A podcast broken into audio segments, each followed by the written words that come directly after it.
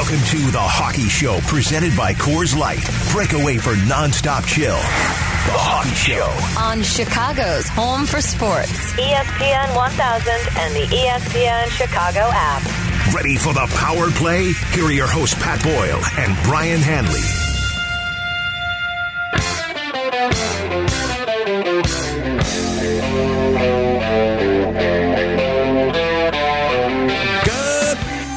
Everybody, and welcome to the Hockey Show on ESPN 1000, presented by Coors Light. Break away from the nonstop chill with Brian Hanley. I'm Pat Boyle, coming to you from the First Midwest Bank Studios in downtown Chicago. How you doing this morning, Brian? Well, uh, yeah, I thought you're supposed to enjoy yourself when you go down to Florida during the winter, Pat. That, that What- that's usually the plan. Well, and maybe uh, maybe the the Blackhawks do enjoy themselves, except for the actual 60 minutes of ice time, and they are playing you know the best teams in their division, and unfortunately, not matching up so well right now, huh? No, they've lost four or five on this road trip, including three in a row. They finish up that six game uh, little excursion today in Tampa, a little afternoon affair. Uh, so they've gone, they've just one win in 10 games against the Lightning and Panthers this season. Not good. That's uh, not not good. So it's been a step up in class, taking on the likes of Florida and Tampa. They took on Dallas to start this road trip. There's a significant talent gap between the Hawks and the top three teams in the Central. So if you got Florida, Tampa, Carolina, th- there's a huge gap in the points discrepancy. The Hawks have 33. They're 11 points out of first place. They're nine back of Florida and Carolina. So the problem is, while they've been going on this skid, Brian, the Columbus Blue Jackets are back in the Yes. picture. They are just two points back of the Blackhawks for the four seed and that last playoff spot. So things Well, are getting a little tight there. Yeah, we were worried about how the uh, the 13 games would treat them, and as you said, the talent gap is obvious. And I guess when you're in a rebuild, that shouldn't be startling to any of us. But we got a little spoiled with the idea that they can compete every night and they can play hard. And Jeremy Colliton even thought they they played well well enough uh, the other night in the four two loss. And there, you know, it was great to see Dylan Strome back, and there were some silver linings there, but the good news, uh, you know, schedule makers, uh, it should be about done with the Panthers and, and the Lightning, right? That seems like we've had our fill of them. That's right. Uh, after today's game, just one left with Tampa. The the Blackhawks come home and they play Florida for two games uh, st- to start their home stand. So uh, they're not quite done with the upper echelon of the Central Division, but yeah, I mean this this trip has shown us that they struggle against big physical lines that have skill, like the Barkov line in Florida. They had no answer for that line in those two games. They can generate offense when they are, are they're strong in the forecheck and they're winning battles and they're causing turnovers. When they're not doing that, the offense is tough to come by. The power play has come back down to earth. The penalty kill has been not good for most of the season. And even Kevin Lankinen, he has not been the goalie that we saw the first 11 games of the season or so the last few weeks. And I think he's probably obviously coming off his worst start. He let in a couple of soft goals uh, the other night. That that wraparound, I'm still not sure how they got got in there. What what he was looking at or not looking at, and, and we talked about last week, as late as last week. Um, that formula of Lankinen plus special teams is terrific, but it's not sustainable, and we've seen that in a big way on this road trip. So, what do you think? Do you think after dropping five of six and seven of 10, that the Blackhawks will still make the playoffs? I mean, they're still in the four seed as we speak. And as Brian mentioned, they're going to have the heavyweights in the rearview mirror in the not too distant future. But, uh, your thoughts on that? That's our poll question right now. We've got that up and running. You can follow the show on Twitter at ESPN Hockey Show. You can reach us at 312 332 3776. Uh, You can watch and listen to the show on twitch.tv slash ESPN 1000 Chicago. So, you know, Jeremy Colliton, even though this road trip is not produced uh, a lot of points for them, only the two points so far, Here's what Colliton said he's taken from the trip despite the losses. We knew this was going to be a test as far as the opposition we've been playing and, and being on the road. And uh, I think we've had some really good performances. Uh, we've had a couple that uh, we weren't happy with, and we got to struggle through. And uh, I said after you know last night's game that thought it was a big step. Uh, I thought we played really well. The challenge is when you don't get rewarded for it, can you stick with it and do it again and find a way to to reach that level? And, and obviously, we want to be even better. Um, getting you know responding to those challenges, and and that's you know that's a step as a team and in our development. That's going to help us get results in the second half. Uh, we expect to be in the race. We expect to be playing in, in huge games here, uh, right down to the wire, and, and we expect to get ourselves in a playoff series against one of these top teams. And uh, going through this now is a great, great training ground for our guys to understand how we need to play and the approach we need to have to to win hockey games. So Jeremy Colliton feels that going through these growing pains, uh, trying to stack up against the Tampas and the Floridas, and you know maybe not producing a win in February or March is going to make this team battle tested, and that down the stretch this is going to pay off for him. Do you are you buying that one, Brian? Uh, I'm buying it, and I'm, I'm also very happy to hear him verbalize what expectations are. And they expect to be a playoff team and be playing playoff type games right now to get to the postseason, because I think that the experience is going to be invaluable for this for this collective group when you're playing seven, eight rookies on on many nights. And you know, it would be easy to kind of shrug your shoulders and say we're not good enough, and you know, we're sitting here 14, 12, and five, and kind of just a, a 500 type team but they have shown us and surprised us to the point where now we expect them to be hungry enough to to try to you know again again they're not gonna they're not gonna beat the Floridas and Tampas right now, but I would hate to see them get into this funk and get get used to losing and get used to giving up four, five, six goals a game and you know it, it, even the Ross Colton goal. You know, it's a it's a terrific goal, and he finished it great. But how did he get how do you have five Hawks trailing him? Right. I mean, it was you know the Joseph assist was terrific, but when you see the entire Hawks team chasing the guy, you know that can't happen, right? You can't have those breakdowns. No, no, and you know, there's some good news on the horizon here. You you mentioned Dylan Strome returning to the lineup. He was out the last 11 games with a concussion. He returns the other night, scores a goal. You've got Kirby Dach with the team on this trip now. Jeremy has spoken specifically about Dach two or three times on this trip. Each time he is more and more optimistic about Dach returning sooner rather than later. They still don't want to put a timetable on it. But Brian, I, am thinking in the next week to two weeks, Kirby Dach is back in a Blackhawks uniform and on the ice for a game. That that would be that would be huge to get two bona fide centers in Strome and Dach back in a couple weeks span.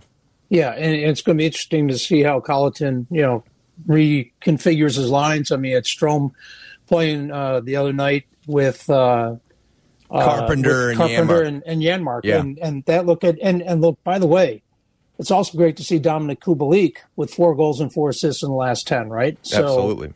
get him going a little bit and have Dach. We talked about Dach kind of being your your trade acquisition at the deadline, and that seems to be about the timeline he's on, the April twelfth deadline.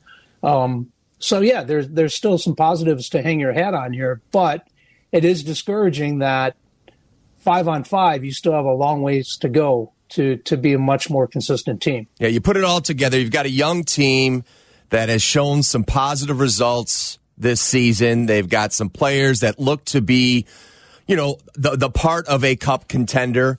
Uh, guys like Hagel. Uh, you mentioned Kubalik. Um, Pius Suter has shown himself very well. Kurashev looks like he's a piece for the future. The back end's a little more foggy at times for me. I mean, the Adam Boqvist puzzle is one that uh, I, I struggle with. The, the, the Hmm. Yeah, defensive liability that he can be on a given night or day is uh, is tough to take. I know he can produce and he can provide you with some offense, but does it make it? Does that make up for him being on the ice for two goals the other way? And it goes back to last season too. And you have to keep telling yourself how young he is, right? Remind yourself how young Right. he is. But some of these other younger guys are not only establishing themselves, but you know taking steps forward. And he is just he is he's the head scratcher for me. I mean, I if there's a more confounding player on the on the Blackhawks right now, I don't know who he is. No, it's it's a great point, and I think it's you know he's also he has been on that top power play unit, which that unit has really come back down to earth here in the last few weeks. I think he they struggle with him as the quarterback on that power play. Now Jeremy took him off the uh, the top unit uh, in last in the last game against Tampa, and I did see Keith out there with the top unit. So I don't know. Maybe there's an adjustment. We will see, but uh, it, it, it's it's a uh, it's a tough thing.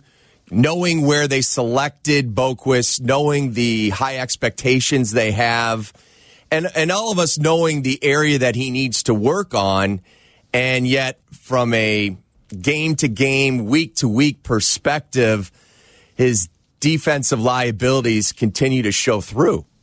Yeah, show through, and it's a team that has a very slim margin of error. So if you get one of those miscues by him uh, in a game, it could be the difference between you know putting one in the W column or the L column. So coming up, uh, we want your thoughts. 312-332-3776 after losing five of six. Do you still think this Blackhawks team is going to make it to the playoffs? And then here's the other dilemma, and we'll talk about this on the other side. With the April 12th trade deadline looming, if you're in that four spot and you really know there's a gap between the Blackhawks and the top three in the division, if somebody comes and offers you a second or a third round pick for I don't know, I don't know, Matthias Janmark, do you make that deal? That's coming up next. It's the Hockey Show on ESPN 1000. You're listening to The Hockey Show, presented by Coors Light. Call us or tweet your comments to at ESPN 1000. The Hockey Show. This is ESPN 1000, Chicago's home for sports.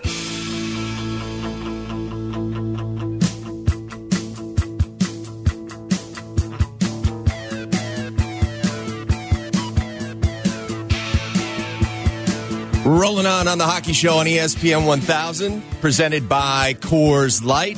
Break away from the nonstop chill with Brian Hanley. I am Pat Boyle. Our poll question up and running right now after dropping five of their last six games. Do you think the Blackhawks will make it to the playoffs? Early return, 70% say no. Uh, what do you what do you say to that one, Brian? Even though they've uh, they've hit a rough patch again against the upper echelon teams in the Central, they still sit in the four spot, two ahead of Columbus.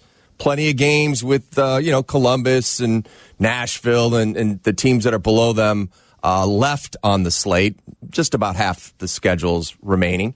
Uh, do you think they'll make the playoffs? Well, I, I would say that these next two weeks are pretty critical because one, it's such a compact, short season, but two, you know, as, as much as Jeremy Colliton was okay with the way they played in, in a pretty, you know, uh, reserved game the other night was twenty three to twenty one in shots. Yeah. Which against that team, I mean, I, I'll I'll Um, Yeah. take that against Yeah, that yeah, Tampa team. You, yeah, you don't want to get into a track meet up and down the ice with them. I get that, but you can. I mean, this.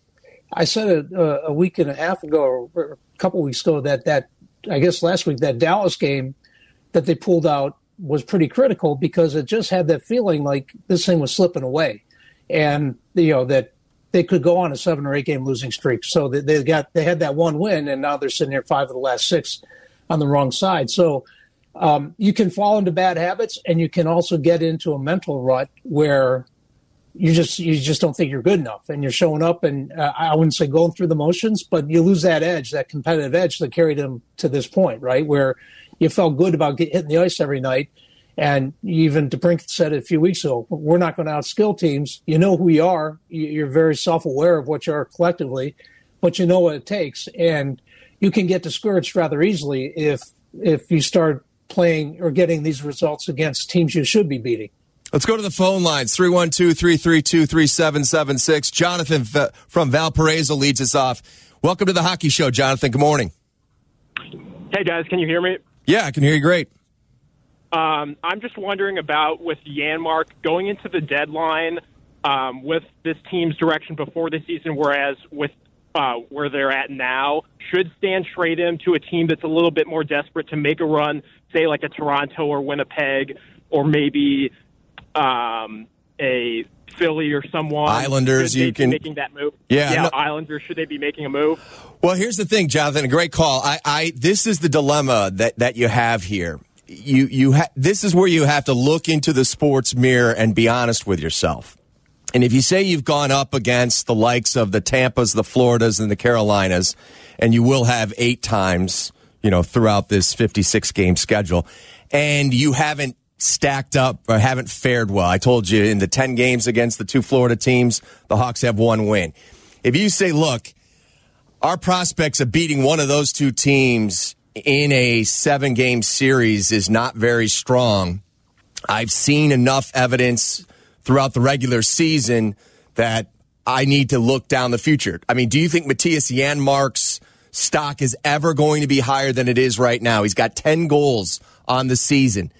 Uh, The last two years, he's had 12 combined six in each of the last two years. So Matthias Janmark to somebody out there who's looking for a responsible forward who can play a 200 foot game, who can actually put the puck in the net and only makes 2.25 million, I think it is. Yeah, 2.2 million dollars and he has an expiring contract. That would be very attractive to a team out there. It would not be adjusting their cap in the future. It would be prorated, so you're only going to pay a portion of that 2.2 million.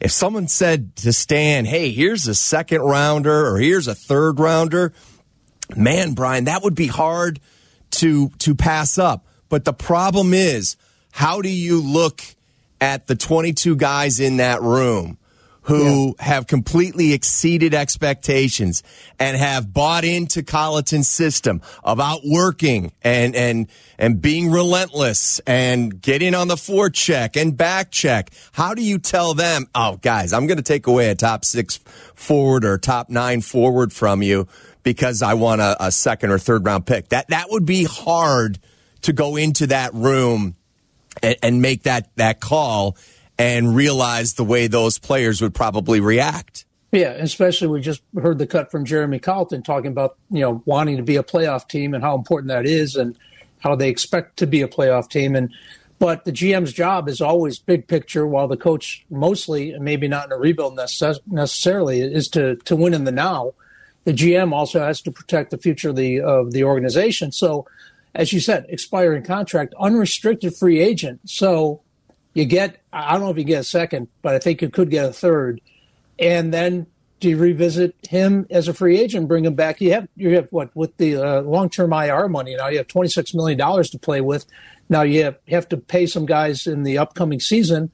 You're going to have to give three or four guys raises, so that's going to eat into that. But as you said, he's a relative bargain right now, and I don't know. I mean, how much more is he going to get in his next contract? Uh, Probably three plus, but he's he's not going to skyrocket, right? So you you might give him up for a few months, and he might be back in a, in a Hawk sweater next season. Yeah, I mean that is that is always something you could say. Hey, look, go chase a ring. Yep. Uh, we love what you've done for this team and what you've brought, and you've shown that you're more than just a defensive forward. That you can put the puck in the net, and we would like to to come after you and offer you a contract. But right now, we think it's in the best interest for the long term future to get some draft equity. That that's a tough man. That would be a tough call. I I, I would really struggle with that because the I I always lean towards being realistic when I look at my sports teams, and when I look at the Hawks, and while I am absolutely impressed with how they have played this year, how they have bought in,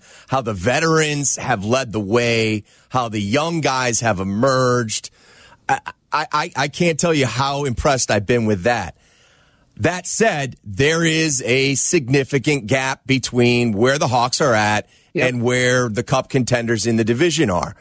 And so for me to get back to where that is and, and the sustained success that we got used to from 2010 to 2015, I would say, yeah, I, will take a shot on a second or a third round pick because that might be the next Alex DeBrincat or, you know, whoever. And, uh, but I again I understand the reality of walking into that room and the message that sends to a team and how that could oh I don't know erode some of the trust that they have in the in the in the front office if if they you know if they go into next year like what we're going to bust our tail like we did last season and then you're going to move guys at the deadline when we were one point up uh, on on the uh, the fifth place team like that would be an interesting struggle and I I I don't envy Stan having to make that call.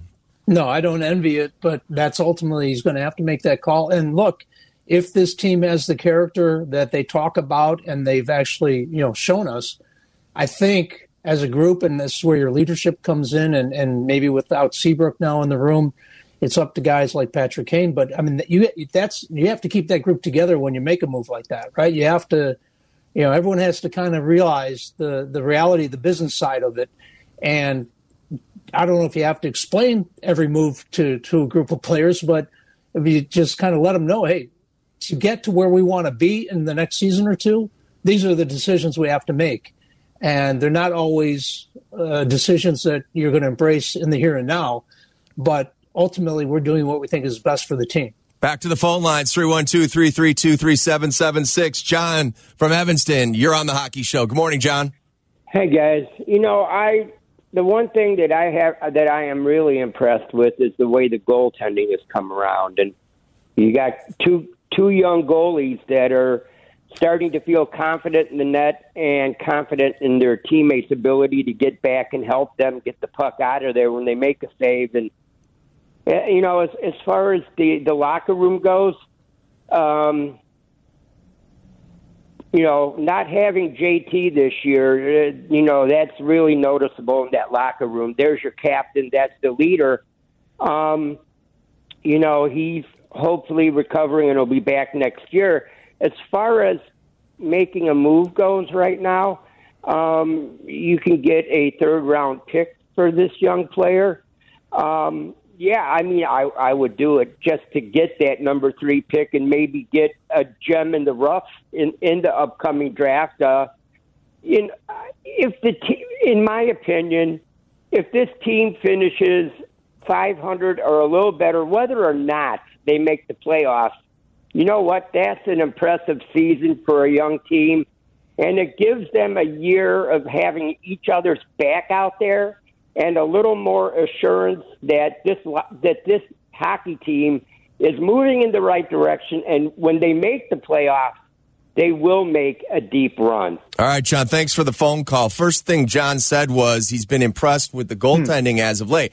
Now, look, nobody expected Kevin Lankinen to emerge as a Vezina Trophy favorite the first three weeks of the season, but that's what he was. That's the kind of numbers he was putting up. He was the Blackhawks' third choice. But let me let me just run down the goals that he's allowed uh, in his last handful of starts. Three against Tampa in his last outing. Two of those were soft. Four against Florida. Four against Florida six against the Tampa Bay Lightning, three against the Tampa Bay Lightning, five against. I mean, th- those are those are not.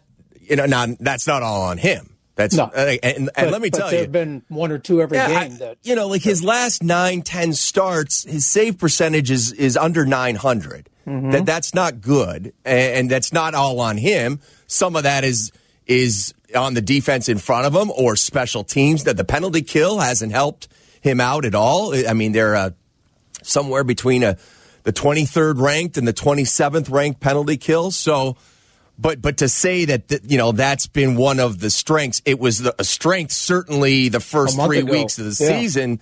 The last three weeks, it's been a different story. It's been a different story, which you know now you have to wonder moving forward is Subban going to get more starts? As you know, I, I would expect him to start this afternoon. I would hope so, but yeah. I expect him to start that Sunday. He didn't start either. So, um, you know, after he had the shutout right. and, and the fist pump and how you know jacked he was coming off the ice after that. I thought for sure he'd give him the next one, and he didn't. So uh, I I assume you're gonna you know it, it Lankinen doesn't have a, a, cement hold on this job, right? I mean, doesn't have a lock on this job, and maybe he needs to you know have a little time in between games and, and get Subban in there and see what he can do. Well, that's one of the things I'm going to ask our, our guests coming up next. Barstool Chief will join us from Barstool Sports. And, you know, Lankinen gets off to that great start. He's come back down to earth. Is he a bona fide starter? Is he going to be in the crease for the foreseeable future for the Blackhawks? That's just one of the things we'll ask Barstool Chief when he joins the hockey show on ESPN 1000 coming up next. The Hockey Show, presented by Coors Light. Pat Boyle and Brian Hanley host Chicago's only show dedicated to hockey fans. Listen on the new ESPN Chicago app from anywhere. The Hockey Show. This is Chicago's home for sports. ESPN 1000.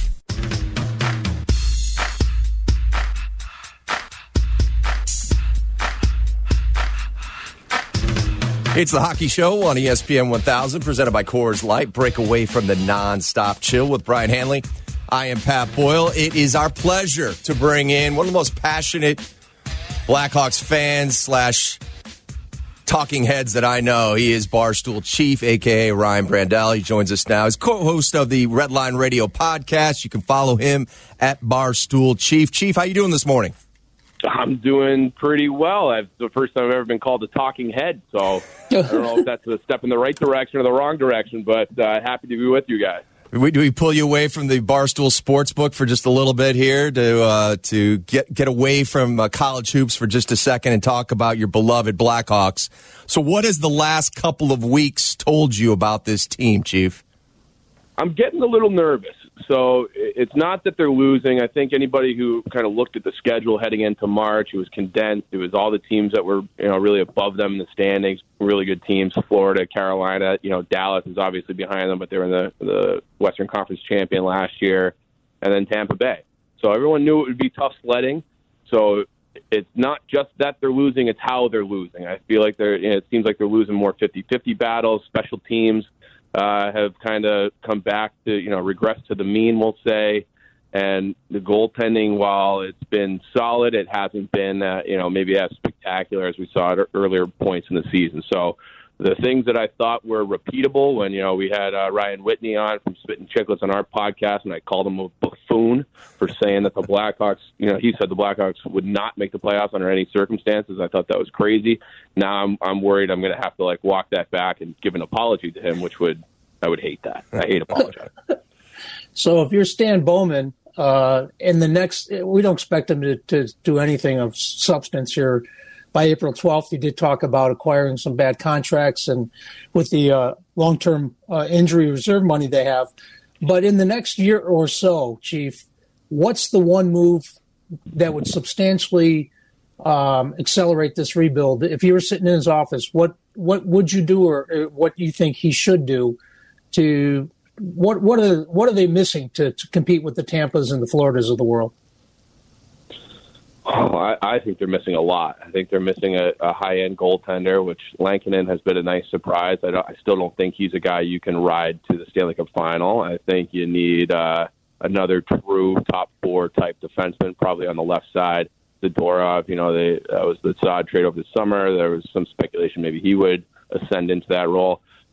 I would trade him. I, I would I would trade. Uh, you know, you're talking about the deadline coming up April 12th. I think they should absolutely be sellers. Anybody who's on one of these one year uh, contracts, you know, it, I would definitely use the exercise long term IR to get contracts. I don't think this is a one year turnaround. The best thing for the Hawks to do uh, is just to get healthy. You know, hopefully Kirby Dach comes back soon. You know, who knows what's going on with Jonathan Toews, but you know they don't have any elite centers in the lineup currently and uh, those guys are hard to find. Uh, luckily, the Blackhawks have two of them. They're just not under contract. They're just not available at the moment. So I think getting those guys back would would go a long way. But I don't think this team is, is all that close to being uh, where they used to be. So uh, it, it's not going to, in my opinion, I don't think it's going to be a one or two move thing to get them back to where they want to be. Uh, which I assume is competing for championships. They might be a move or two away from being, you know, in the middle of the pack. Um, for a playoff spot. but I, I just don't think they're they're that close to being a cup team. Barstool Chief joins us on the hockey show on ESPN 1000. I agree with you. I, I mean, and this road trip has shown that. Just one win against Tampa and Florida all year tells you that that there's a significant talent gap between where the Blackhawks are and where those teams are. And we all get that. We we we didn't expect that they would be even in the four spot when when this whole thing started. That that said, I'm with you. Like if there's somebody out there that wants Janmark and you can get a third round pick for him, I would do it. But let me ask you this question: If they're in that four spot, how does Stan look Kane in the eye and say, "Yeah, I know you guys busted your tails. I know you put up, you know, some MVP type numbers. You bought into Jeremy's system and set the tone, but I, I, I gotta, I gotta get some more horses down the road. So uh, I'm gonna hurt your playoff chances for the four for the." Uh, for the here and now, how do you think he would approach that with with a Kane or a Duncan Keith? Yeah, I, I think it's it's one of those conversations where you just got to be honest with them. And, and and those two guys, they've been through all the championship teams. They look around the locker room and they don't see a Marian Hossa and a Patrick Sharp and a you know a primetime Brent Seabrook. Like they know the difference. Right. They know that they need more horses. So I don't think it. I, don't, I would hope it's not that hard of a conversation. Like they're they're hy- hyper competitive guys. I know that they want to be in the playoffs, and you see that with how they compete night in, night out. But it's one of those things where it's like, hey, this is you know lose the battle, win the war type of conversations. And if it were the only part where it gets difficult, maybe for Stan, is if they don't trust him to to go out and make those moves. Um, but I, I think that they're both smart guys that have been around the block, obviously, and I think they know that there is a difference between Mark and Marian Hossa. They know there's a difference between you know Dave Bolland and David Kampf. Like they just they, they know. So they know they need more help and more talent, and you're not going to be able to get it this time. They like I've seen people ask me on Twitter, being like, "Should they be buyers at the deadline?" It's like, "Are you insane?" Yeah. Like there's nothing that they could buy to to make it worth it. So they should they should just strip it down. And honestly, like if you lose Janmark, is that going to make the like they still could end up in that fourth spot even if they make some of these moves because those guys are so good. Because Toews, they're not uh, Kane and Keith are, are still so good, and they have some of these good young players, and maybe Kirby Dach comes back and mitigates some of that loss of Janmark. So even with Janmark, you know, if Dach comes back, like they're going to be, if they're in that fourth spot, they're still getting housed by Tampa in the first round. So who cares? So just you know, get what you can, and, and you know, re restack the uh, the cupboard there and uh, try to get going. And you know, by the time those guys are retiring, so, like that's kind of your window now. Is the next couple of years. I do think uh, Kane will be good. You know, I, I think Kane will probably be the only one of those guys to get to get another contract, another big contract. Uh, when his is up, he could play until he, you know, an effective player until his late 30s, in my opinion. The way I think his game will age well, but it's you know they they know they have to know. We know that Stan thinks that Jeremy Colliton is the guy that to lead this team uh, to a successful rebuild and beyond because he extended him right before the season. Are you buying? Uh, do you know enough about Jeremy Colliton from what you've seen to this point?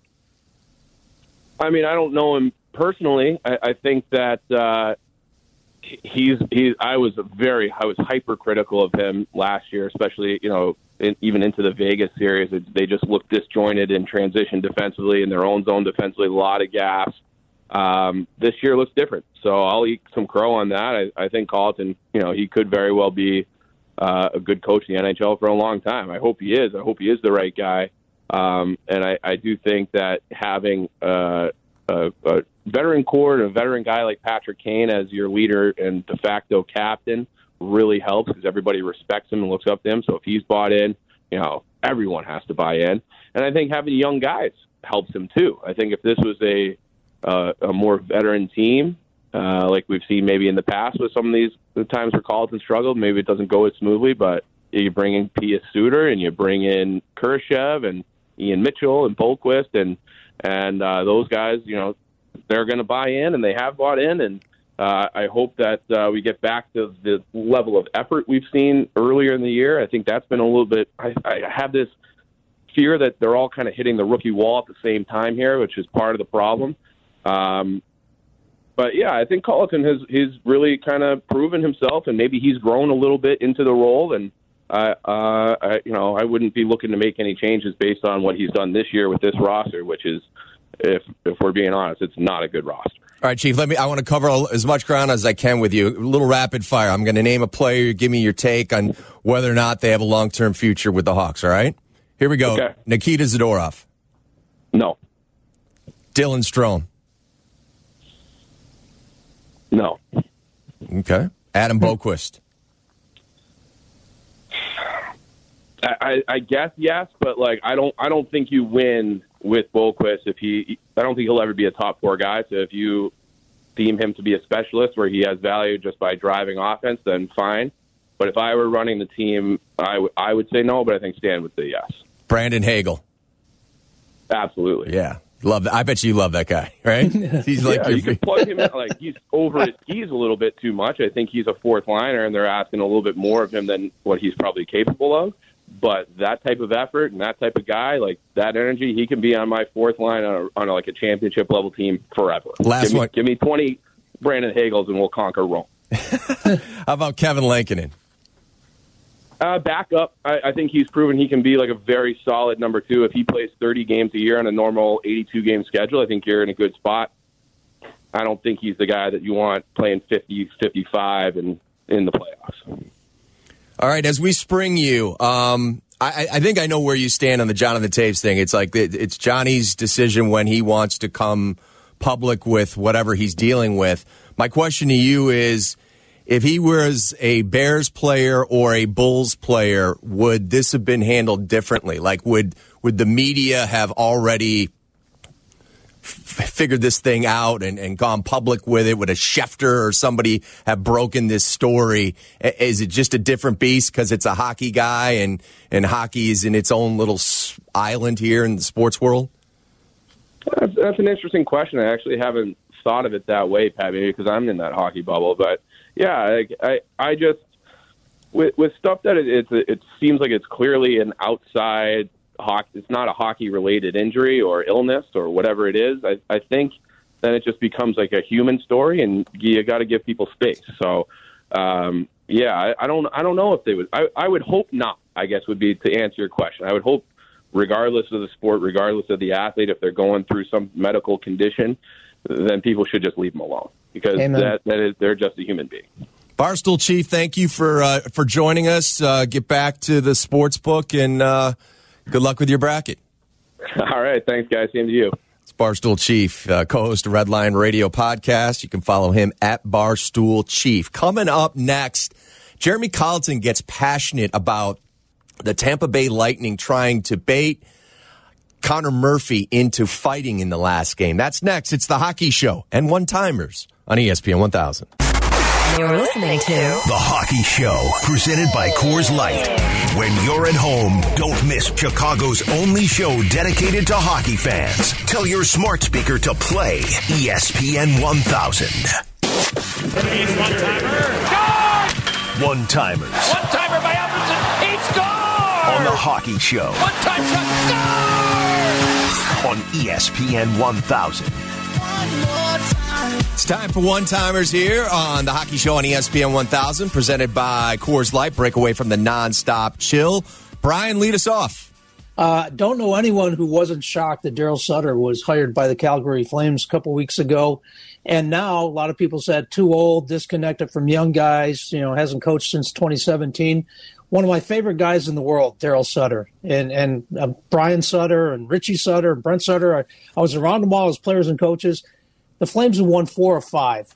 So this is how this truncated season has magnified everything, especially north of the border, Pat. Uh, it's all Canadian all the time. And so we've seen Montreal fire their coach. We've seen the Flames fire their coach and bring in Daryl Sutter. Everything is uh, so much more intense for Canadian hockey when they're playing each other each and every night. So um, a lot of people shocked that Sutter was hired, but n- I'm not so shocked that he's already had some real success, and I expect that to continue. He's he's bitter beer, bitter beer face guy. Oh, he's you know what the driest sense of humor in the world. I'm one of my favorite people in the world, and you talk about uh, you can't get more down to earth than than he and the rest of his family. Next up on one timers, uh, NHL.com has a trophy tracker for all the uh, the postseason awards, and they have one uh, for the Hart Trophy as well. 17 NHL.com writers cast their vote at the halfway point of the season. And who do they have as the MVP? Running, running away with it. 74 points for Patrick Kane. Connor McDavid checking in with 65. Auston Matthews, a distant third, with 28 points. Now, here's the deal. I'm the biggest Patrick Kane fan on the planet. Uh, and two weeks ago, when we had David Amber on from Hockey Night in Canada, I was all in on Kane being your MVP. But as we sit right now, Mm-hmm. McDavid has 58 points on the season. Kane is 42, so he's 16 behind him. I think Patrick needs to be under 10 points within eight or less of McDavid to really be considered as your Hart Trophy winner. I don't think the, and especially the way the voting is set up with so many, uh, basically, it's almost like a 50 50 split between the writers in Canada and the United States, with all those writers in Canada focusing in on the Northern Division and all those Canadian teams.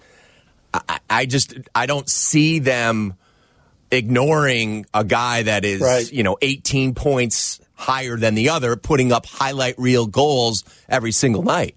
Yeah, the intangibles will will be nice for Kane, but at some point they're going to look and say, yeah, too too much differential there, and, and you know, here you go, Connor, get your trophy. All right, I've got one other one timer here, and uh, it, it's it has to do with what we saw the other night. So it was a chippy affair between the Lightning and the Blackhawks, more from Tampa's perspective, and it was payback for the Murphy hit on Cernak back on March seventh. So today, while we were on this show, uh, Jeremy Colliton spoke passionately about it, and he basically said, I think that was enough about the hit that uh, happened back in Chicago, considering he went through the guy's chest, hit him hard, but I don't believe it was a dirty hit. I don't agree with the thought that you should have to answer for paying hard and finishing that check. He went on to say, Murph has no problem answering the bell. He probably would love to do it, but we asked him not to because he's too important to our team. We need him on the ice. We've asked him to suck it up and make a team decision and just play, and he's done that. So they did not want him to drop the gloves. And that's exactly what Goodrow and Maroon and the Lightning wanted on uh, Thursday night.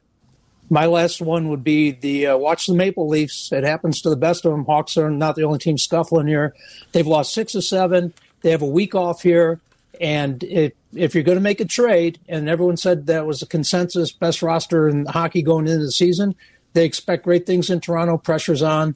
Uh, watch for uh, Kyle Dubas, the the GM. You're going to have to quarantine a player coming north of the border for two weeks. So maybe this week off, they they make a trade of substance here and get the uh, the deals going well before the April 12th deadline. Blackhawks back on the ice this afternoon at 3 o'clock. Pregame show at 2.30 on NBC Sports Chicago. Thanks to our producer, Tyler Aki. Brian, great job as always. Thank you to Barstool Chief. Uh, up next, it's NCAA Tournament. That's it for the hockey show on ESPN 1000.